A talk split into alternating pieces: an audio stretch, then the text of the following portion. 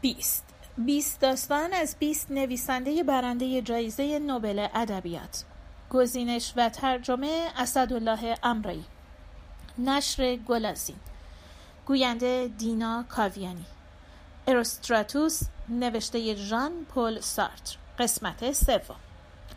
ولخرشتر شده بودم. با صاحب یکی از رستوران های واون قرار گذاشتم که صبح و شب یک سینی خوراک برایم بفرستد بالا پیک که زنگ می‌زد در را باز نمی کردم چند دقیقه منتظر می ماندم و سپس لای در را می گشودم و در یک سبد دراز روی زمین بشقاب های پری را می دیدم که بخار از آنها بلند می شد.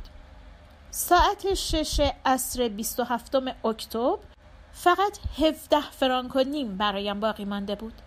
رولور و بسته نامه ها را برداشتم و به کوچه آمدم.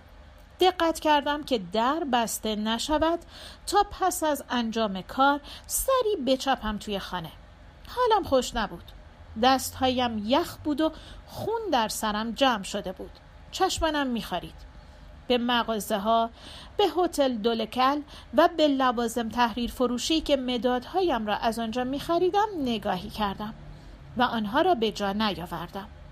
به خود می گفتم اینجا کدام خیابان است؟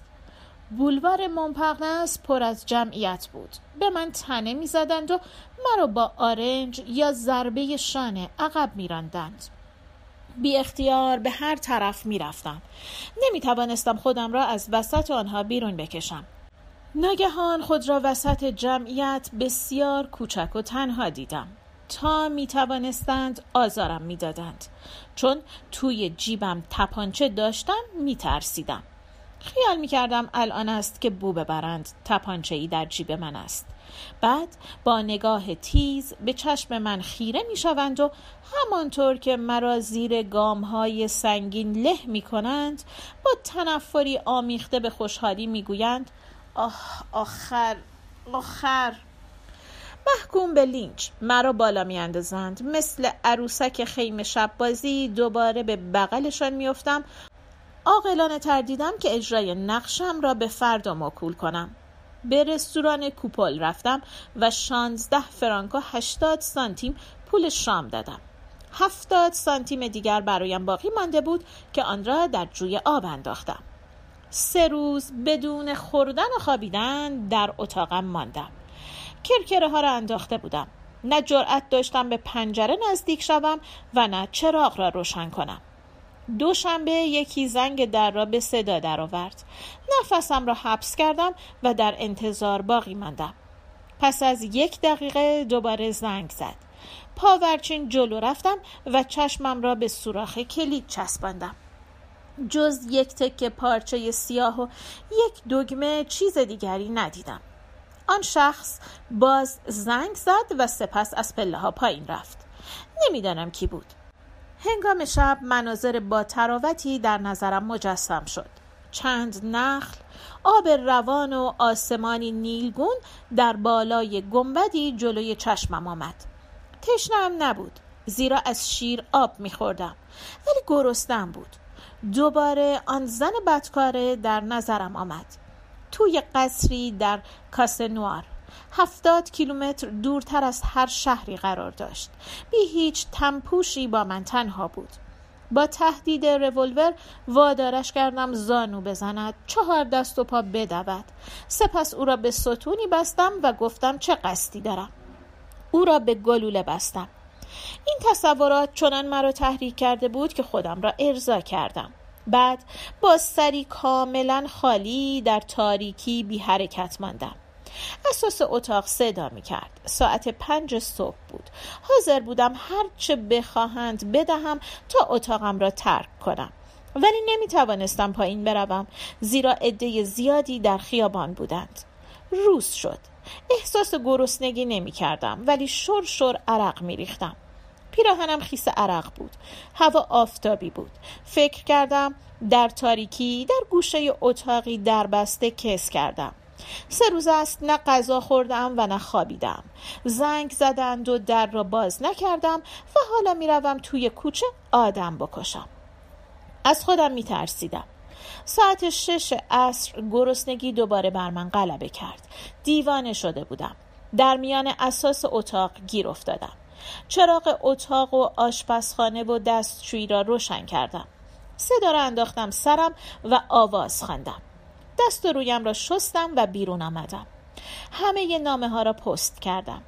دست دست آنها را در صندوق می چپاندم.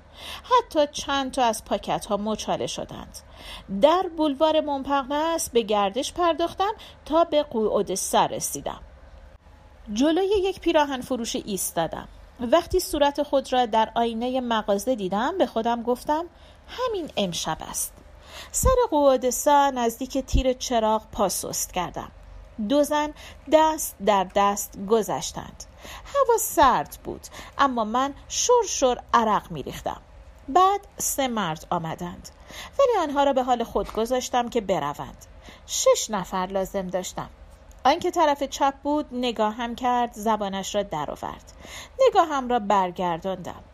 هفت و پنج دقیقه دو دسته به فاصله کمی دنبال هم آمدند. از سر بولوار ادگارکینه پیچیدند. زن و مردی با دو بچه. پشت سر آنها سه پیرزن می آمدند یک قدم جلو رفتم. زن عصبانی به نظر می رسید و دست پسر کوچک را تکان می‌داد. مرد با صدای کشیده گفت این فسقلی هم آدم رو زله می‌کنه. قلبم چنان تاپ تاپ می‌زد که دستم درد گرفت.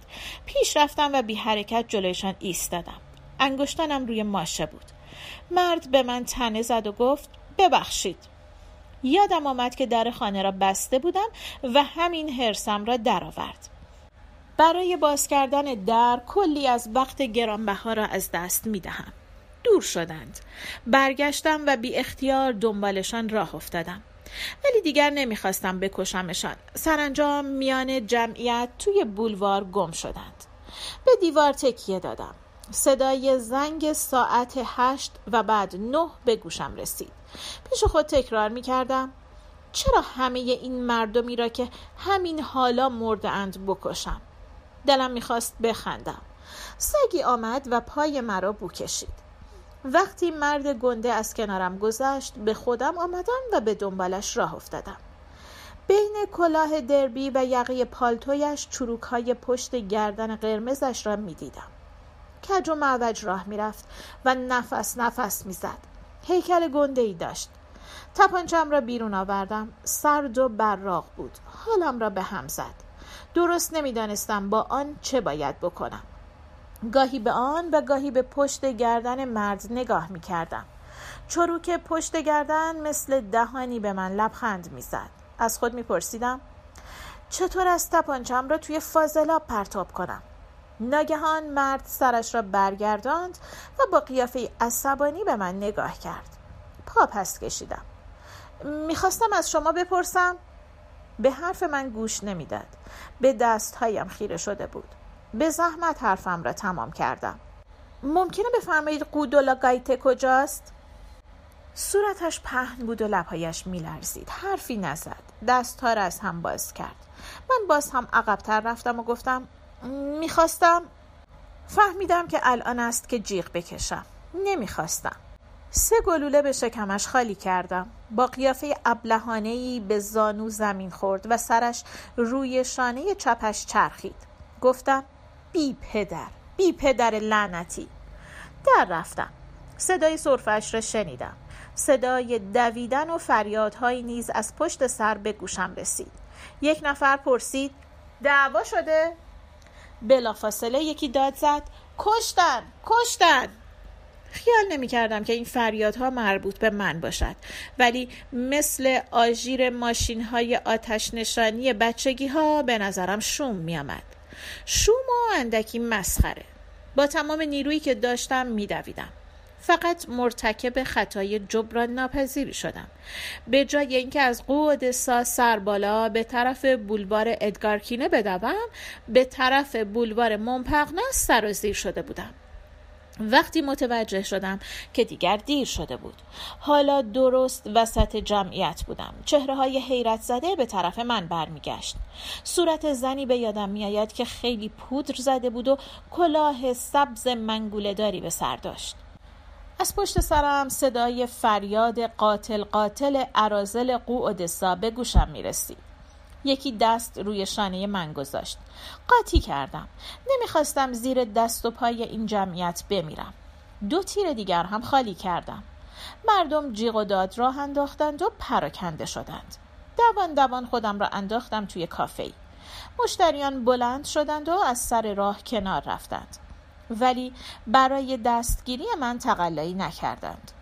خود را به توالت رساندم و در را بستم. هنوز یک گلوله باقی بود. لحظه ای گذشت. نفسم تنگ شده بود و نفس نفس می زدم همه جا را سکوت فرا گرفته بود. انگار مردم عمدن ساکت شده بودند. تپانچه را تا پای چشمهایم بالا آوردم و سوراخ کوچک سیاه و گردش را دیدم. گلوله از آنجا خارج می شود بارود صورتم را می سوزاند دستم را پایین انداختم و در انتظار باقی ماندم. پس از مدتی پاورچین پاورچین به سوی من آمدند از صدای تماس پاهایشان با کف اتاق حدس می زدم که زیاد باشند پچ پچ کردند و بعد ساکت شدند من هنوز نفس نفس می زدم و فکر می کردم آنها صدای نفس نفس مرا از آن طرف دیوار می شنوند. یک نفر آرام آرام پیش آمد و دستگیره در را تکان داد. احتمالا خودش را از پهلو به دیوار چسبانیده بود تا از گلوله های من در امان باشد. با وجود این دلم می‌خواست تیر را خالی کنم. ولی آخرین گلوله مال خودم بود.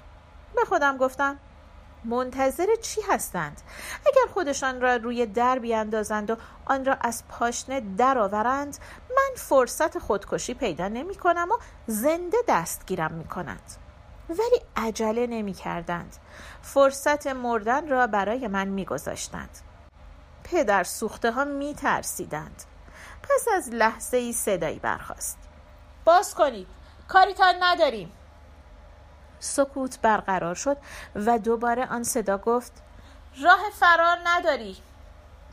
جوابی ندادم. هنوز نفس نفس می زدم برای اینکه در شلیک دست و دلم نلرزد به خودم گفتم اگر مرا بگیرند کتکم می‌زنند دندانهایم را میشکنند چشمهایم را هم در میآورند.